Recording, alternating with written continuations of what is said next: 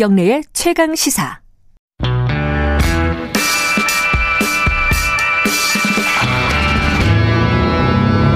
더 이상 웨이팅은 없다. 박대기의 고속 경제. 네, 박대기의 고속 경제 KBS 박대기 기자 나와 있습니다. 안녕하세요. 안녕하십니까? 오늘 현대차 그룹은 어디로 가나? 네. 어디로 갑니까? 사실 현대차 그룹이 되게 뭐랄까요? 어, 지금 격변의 시기를 겪고 있잖아요. 뭐 네. 전기차, 수소차 뭐 이런 것도 있고. 그러니까 차에 대한 패러다임이 바뀌는 시점이라서 현대차 네. 그룹이 굉장히 고민이 많을 텐데 실제로는 그 고민 플러스 승계라는 게 걸려 있는 거죠. 네. 마- 말씀하신 대로 어떤 산업적인 차원 또 회사의 진로 음. 차원에서 고민이라면 저도 이해가 되는데. 그건 그- 당연히 해야 될 고민이고. 그 네. 외에 이제 어떤 재벌 승계 문제 때문에 음. 혹시 잘못된 길을 가지 않을까 그런 우려를 하고 있습니다. 아하. 오늘 현대차 입장에서는 좀 아픈 얘기가 될 수도 있겠네요. 아, 뭐 좋은 얘기가 될 수도 있죠. 피가 네. 되고 살이 되는 얘기. 자, 근데 요번에 이제 어 현대차 그룹의 회장이 바뀌었습니다. 그죠? 네. 어, 정의선 씨가 어, 회장으로 취임을 했는데 여기에 대한 문제 제기를 저도 박대 기자 기사를 읽었어요. 저도 네. 한번 언급한 적이 있고 회장이라는 단어 자체는 법적으로는 참 모호한 단어죠. 그죠? 네, 그렇습니다. 현대차 그룹이라는 자체가 네. 법인도 아니고 법적 실체가 없습니다. 그렇죠. 예를 들어서 현대 자동차라든지 기아 자동차라는 실체는 있거든요. 법인이고 법인이죠. 회사- 어, 등기부등본 있는데 나오니까. 예. 현대차 그룹이라는 게 없기 때문에 사실 그룹 회장이란 말도 직책이 존재하지는 않는 직책, 직책이죠. 현대 음. 자동차 회장이라고 하면 인정 인정하는데 그룹 회장이란 말은 실제로는 존재하지 않는 직책이기 때문에 이번 같은 경우에도 어 이사회에서 뭔가 뭐 정확하게 이제 어떤 현대차 그룹 이사회라는 게 없기 때문에 음. 뭐 동의할 주체도 좀 애매하고 그 누가 동의해 주는 거예요? 그러면? 현대차, 기아차, 현대모비스가 각각 이사회를 열고 동의를 했다고 하는데 아 그래요? 그런데 이제 그 각각이 현대차 그룹을 대표하는 것은 아니기 때문에 네. 이게 과연 이렇게 동의를 할 그런 권한이 있는지는 의문이 음. 드는 상황이고요. 음. 예, 그런 상황입니다. 그 사실은 동일인이라고 부르는 거죠 법적으로는. 네, 그죠? 법적으로 이제 그룹 총수를 동일인이라 부르는데 네. 그거는 이제 공정거래위원회가 규제를 하기 위해서 만들어낸 개념입니다. 음. 어, 상호 출자 제한 기업 집단이라는 게 사실은 이제 재벌과 동의원인데요.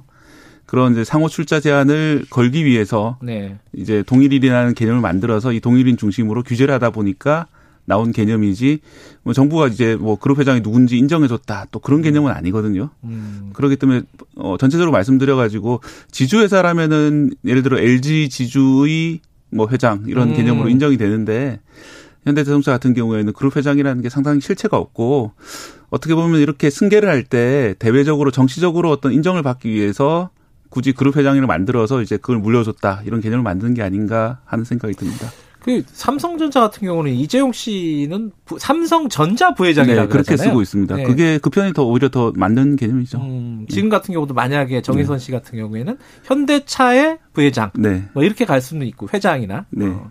어쨌든 이제 회장이란 말은 조금 모호한 말이다. 근데 이제 이렇게 얘기를 하는 근본적인 이유는 사실은 정의선 씨가 가지고 있는 지분 자체가 워낙 적기 때문 아니에요. 네, 현대차 그렇습니다. 그룹에서 갖고 현대차 이제 주력 계열사가 현대자동차인데. 네. 2.6%를 가지고 있고요. 2.6%. 예. 음. 아, 물론 아버지인 정몽구 명예회장이 이제 5.6%를 가지고 있지만 뭐두 분이 합쳐도 7.9%밖에 안 되거든요. 그리고 이 상속 받으려면 상속세가 꽤 많이 나오죠. 네. 그래서 이 그죠? 7.9%를 이 정의선 씨가 온전히 다 행사하기도 어려운 상황인데 말씀하신 그렇죠. 이유 때문에 그러면 이제 8%안 되는 지분으로 국내 이의 재벌을 이제 좌지우지한다는 게 과연 이제 맞는 것인지 의문이 드는 대목이고요. 음흠. 기아차는 얼마나 갖고 있어요? 기아차는 아버지 아들 합쳐서 1.7%밖에 안 됩니다. 야, 그건 2%가 채 안 되는군요. 네, 안 되는 거고요.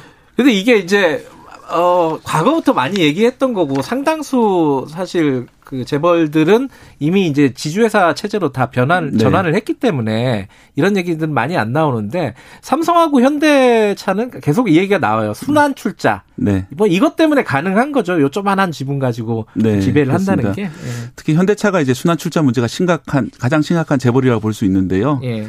예. 현대자동차의 최대 주주는 현대모비스입니다. 음. 그리고 모비스의 최대 주주는 기아자동차. 음흠. 다시 기아차의 최대 주주가 현대자동차입니다. 예. 그래서 사실 현대자동차의 주인이 누군지 물어보면은 현대자동차가 현대자동차 주인입니다. 그런 상황이 되게 재밌네요, 네. 그죠? 어. 결국은 이 상호 이 순환 출자 순환 출자라는 네. 것이 뭐 하나의 돈을 가지고 여러 회사를 작은 돈으로 지배하기 위해서 만들어진 구조이거든요. 음. 뭐 이것 때문에 결국은 7%대의 어, 지분을 가지고 정몽구 부자가 음. 회사를 음. 운영하는데 무리가 없는 이유가 이 순환 출자 구조가 자리 잡고 있기 때문입니다. 음. 결국 이제 이 대주주 몇 명 안 되는 대주주가 이 회사를 장악을 하고 있기 때문에 네. 상대적으로 이제 소액 주주들이 희생을 희생을 하게 되는 셈이죠. 예를 들어 음. 정몽구 부자 같은 경우에는 7%대 지분만 가지고 있지만 이 순환 출자에 의해서 현대모비스가 현대자동차의 21%를 가지고 있기 때문에 합쳐서 28% 이상을 정몽구 음. 부자가 자기 지분인 것처럼 행사를 할 수 있게 되는 겁니다. 음, 실제로는 요만큼 갖고 있지만은 네. 그 요만큼을 가지고 이렇게 뻥튀기 하는 게 사실 이제 순환 출자의 논리인데 그죠? 네, 그렇습니다. 현대차의 주인은 현대차다. 이게 참 재밌는 말이네. 네. 그죠? 어, 이게 근데 실제로 우리 현행 법적으로 보면요. 네. 순환 출자가 불법 아니에요? 예, 순환 출자 불법은 아닙니다. 그래요? 불법은 아닌데 이런 재벌 그룹 같은 경우에는 더 이상 추가 순환 출자를 하지 못하도록 법으로 규제를 해놨습니다. 아, 추가를 못하도록. 예. 아하. 이 순환 출자가 잘못된 것, 나쁜 것이라는 것은 정부도 다 인정을 하고 있는 대목이거든요. 네. 그런데 이제 기존의 순환 출자를 다 해소하라라고 해버리면은 뭐 현대그룹이 갑자기 해체되는 그런 효과가 나타나기 때문에 음흠. 뭐 그런 점들을 감안해서인지 어 기존의 순환 출자를 해소하라고 하지는 않습니다. 그러지만 음. 이게 좀 부정적인 것이기 때문에 더 이상 하지 말라라고 하는 게 정부 입장이고요. 예. 또 이제 순환 출자를 하게 되면 IMF 때 많이 경험하셨겠지만 하나의 회사가 부실이 생기면은 이 그룹 전체가 도산하는 그런 결과가 날 수 있습니다. 대우그룹이라든지 음. 많은 그룹이 그때 그렇게 망했는데요. 네. 그런 식으로 이제 어, 순환 출자로 서로 엮여져 있는 그룹들이 한 번에 이제 문제가 될 수 있기 때문에 네. 어, 그런 거를 좀 막기 위해서 이 순환 출자는 해소해 나가는 방향이었는데 현대차 같은 경우에는 워낙 그 작은 돈으로 회사를 지배하다 보니까 이게 좀 다른 그룹에 비해서 해소 속도가 상당히 느려져 있는 그런 상황입니다. 근데 현, 삼성 같은 경우에도 이제 뭐 그런 어떤 승계 작업 때문에 네. 뭐 삼성물산하고 제일모직하고 합병하고 이런 일들을 벌였잖아요. 네. 그게 지금 법적으로 문제가 되는 건데 네. 현대차도 그렇게 하려고 뭔가 시도를 했던 것 같아요. 예, 그렇습니다. 그렇죠? 2년 전에 이제 모비스와 글로비스를 이제 분할 합병해가지고 음. 어 결국 모비스와 글로비스를 합쳐서 지주사를 만들고 그 지주사에서 어, 기아 자동차가 가지고 있는 모비스 지분을 뭐 서로 주고받는 방식으로 네. 어, 이 순환의 고리를 끊어보려고 했었습니다. 음. 그런데 이제 그 방식 자체가 총수일가에 너무 유리하고 다른 주주들에게 불리한 방식이었기 때문에 음. 당시 의결권 자문사들이 반대를 일제히 하면서 결국 그 방법을 유보해 놓은 상황이고요. 네. 그래서 이번에 그 총수 승계와 관련해서 얘기가 많이 나오는 게 예. 뭐 그 방법을 다시 좀 조정을 해서 총수 일가에 좀 덜 유리한 방식으로 하든지 아니면 뭐 제3의 방법을 동원해서 어떻게 승계 문제를 좀 매듭 짓자 하는 음. 것들이 이번에 나오지 않겠느냐 그런 예측이 많이 되고 있는 상황이고요.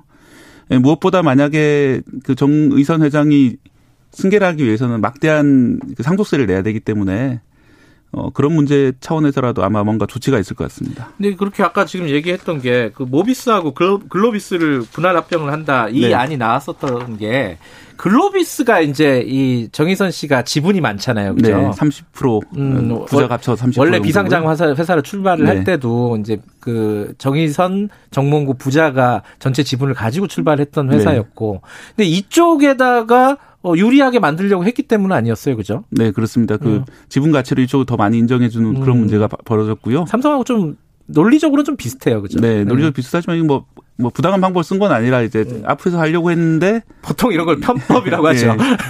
근데 이제 의결권 자문사들이 반대로 결국 음. 접은 그런 방법이고요. 이 글로비스가 되게 중요한 회사예요, 승계 작업에서 네. 그죠? 이게 왜냐하면은 어, 일감 몰아주기로 키운 회사 아닙니까, 그죠? 네, 네 간단히 말씀드려가지고 현대차를 배에 실어서 해외 실어 나르는 수출하죠. 그런 맨날 예. 이렇게 TV 화면에 보이는 네 그런 화면. 운송 회사가 되겠는데요. 네. 적절한 그 운임을 내고 이렇게 운송해주면 문제가 없는데 어 내야 될 운임보다 더 많이 내고 이제 운임을 해준 거죠. 음. 결국은 현대차로 가야 될 이익이 글로비스로 빠져나가게 되고 네. 또 글로비스의 그 대주주가 정의선 부자기 때문에 그쪽으로 이득이 빠져나가는 것으로 공정위에 이제 적발이 됐던 사안이고요. 예.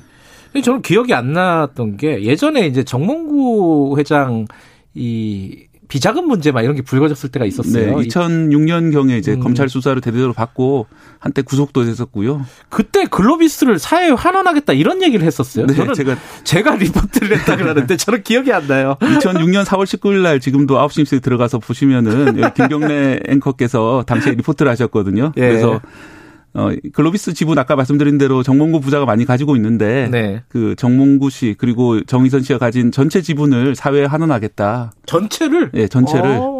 남김없이 환원하겠다라고 그때 분명히 밝혔었거든요. 당, 예. 당시 이제 부회장이 나와서 이제 인터뷰도 하고 그렇게 했었는데, 근데 결국 아까 말씀드린 것처럼 지금 현전히 현재도 여전히 정몽구 정의선 지분이 30% 남아 있는 상황이고, 예. 그리고 이 회사를 이용해서 승계를 하려고 지금 한단 말이죠. 음. 결국은 어, 당시에 이제 기부하겠다는 약속은 지키지 못했습니다.